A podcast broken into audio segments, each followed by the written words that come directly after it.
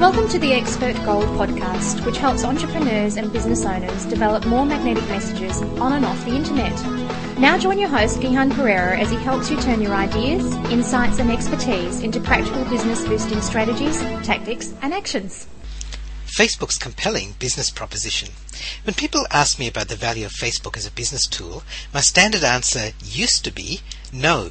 Don't use it for your business. Use it to connect with people at a personal level only. And if you're going to get business, get business through Facebook rather than from Facebook. In other words, you might contact your friends and they might refer you to somebody else, but you wouldn't use Facebook as a way of getting business from your Facebook friends. That just seems a little bit sleazy.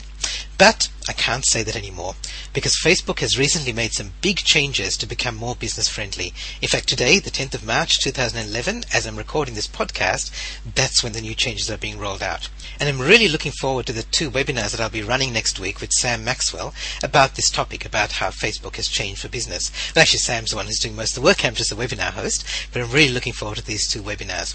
And so I asked Sam, who's right on top of all this Facebook stuff, some of my own biggest questions about Facebook and how it's changed, and I thought that I'd share his answers here. So I've got five questions that I asked him, and here's what he said.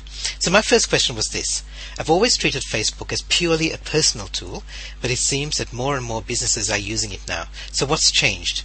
So this is what Sam said. He said businesses are now nearly forced to use Facebook for one reason only Facebook's popularity. It's like anything, marketing executives and business owners will use whatever tools are available so they can push their brand, product, or image to the widest possible audience. And with 500 million people worldwide using Facebook, this figure alone is evidence of its ability to influence. More importantly, though, people are on Facebook regularly, so brands and businesses can now connect with their consumers and their customers and other interested parties in bigger numbers on a more frequent scale. And of course, it also helps that using Facebook for business is completely free. Okay, so my second question was this. I heard you say in a social media forum recently that the recent changes to Facebook are the most significant ever for businesses. So what do you mean by that? So this is what Sam said. In mid-February, Facebook made significant changes to their business pages.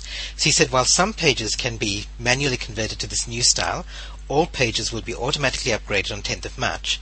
So while there were a number of changes that were made, the biggest and the most significant change was the ability to interact on Facebook using your business page. So previously, you were only able to interact with other users on Facebook using your personal profile, but now since the changes, you can communicate using your business name through your business page. So essentially this gives your business a voice on Facebook outside your business page. You can comment on other pages and posts, you can display your knowledge, and you can provide information on any events, products, and services that might be relevant to your industry. In this way, you can position your business as an expert. Question three that I asked Sam was this Is Facebook only useful for businesses who deal with the public, in other words, business to consumer businesses, or should we, as business to business businesses, also be seriously considering it? And Sam says, yep, definitely we should as well. Regardless of whether you're trying to sell a product, a service, an event, expertise, or your knowledge, even a small presence on Facebook will help. It'll grow your brand and reputation, and the best part is you won't need to spend hours on it every day. Question four What are the risks if we don't start using Facebook?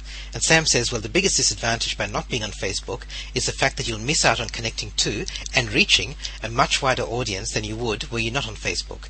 Facebook will bring you traffic, referrals, and ultimately business.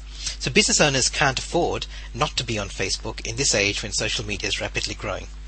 And my last question to Sam, how do we get started with Facebook? And he said, at the bare minimum, after registering for a business page at facebook.com, post something to the page at least once a week. That should be your aim. On a simplistic level, this might be a link to a page on your website, maybe a blog or an article that you've written, or information about a product or service that you're offering. This at least will give you a start and a presence. With a few other small tricks and ideas, you'll notice your network and your referrals growing, which will ultimately lead to more sales. Okay, so Sam's obviously right on top of this stuff, and I would say that if Facebook's not already an important part of your business, it should be. And I must admit that I've been somebody who hasn't been using it to its full extent yet.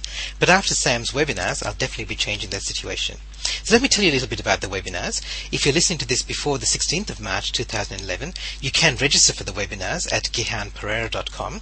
But if you're listening to it after that, don't worry, you haven't missed out because you can still register and download the recordings. So we'll have recordings of both webinars. It's a two-part series. We'll have recordings of both of them available for everyone who registers, as well as uh, a handout that Sam's making available with a step-by-step guide of actually doing the things that he talks about in the webinars. So here are the webinars. So it's called Facebook Success for Your Business. And this is this two webinar series that Fa- Sam's presenting about how to make Facebook work effectively for your business. So Sam, just for those who don't know, he runs a sports management company. And what he does is he promotes athletes and brings them to the attention of their fans, their sponsors and event organizers. And he uses Facebook actively every day for his clients. So in addition to his own Facebook business page, he creates Facebook business pages for each of his clients. So he has plenty of opportunity to experiment and lots of experience with using Facebook. So here are some of the things that you're going to learn in the webinar. So why Facebook has become so attractive now for businesses, and Sam talked about that a little bit earlier, how to create a Facebook business page, how to use the free and low cost tools that are available to enhance your Facebook page, how to promote your business on Facebook, how to keep your brand alive without having to spend hours every day, how to stay on the right side of Facebook's rules, which can sometimes seem a bit arbitrary, and how to track your results. So, as I said, this is a two webinar series. We're running a one hour webinar on the 16th of March, another one on the 23rd of March, and the recordings will be made available to all those who register. If you're interested, go to gihanperera.com and register. You'll see a button on the right hand side.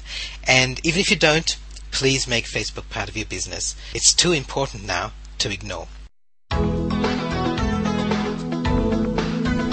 You've been listening to the Expert Gold podcast. Visit us on the web at gihanperera.com. That's G I H A N P E R E R A.com. You can join the podcast, listen to past issues, and leave your comments, suggestions, and ideas. We look forward to having you back soon. In the meantime, remember, great minds don't think alike.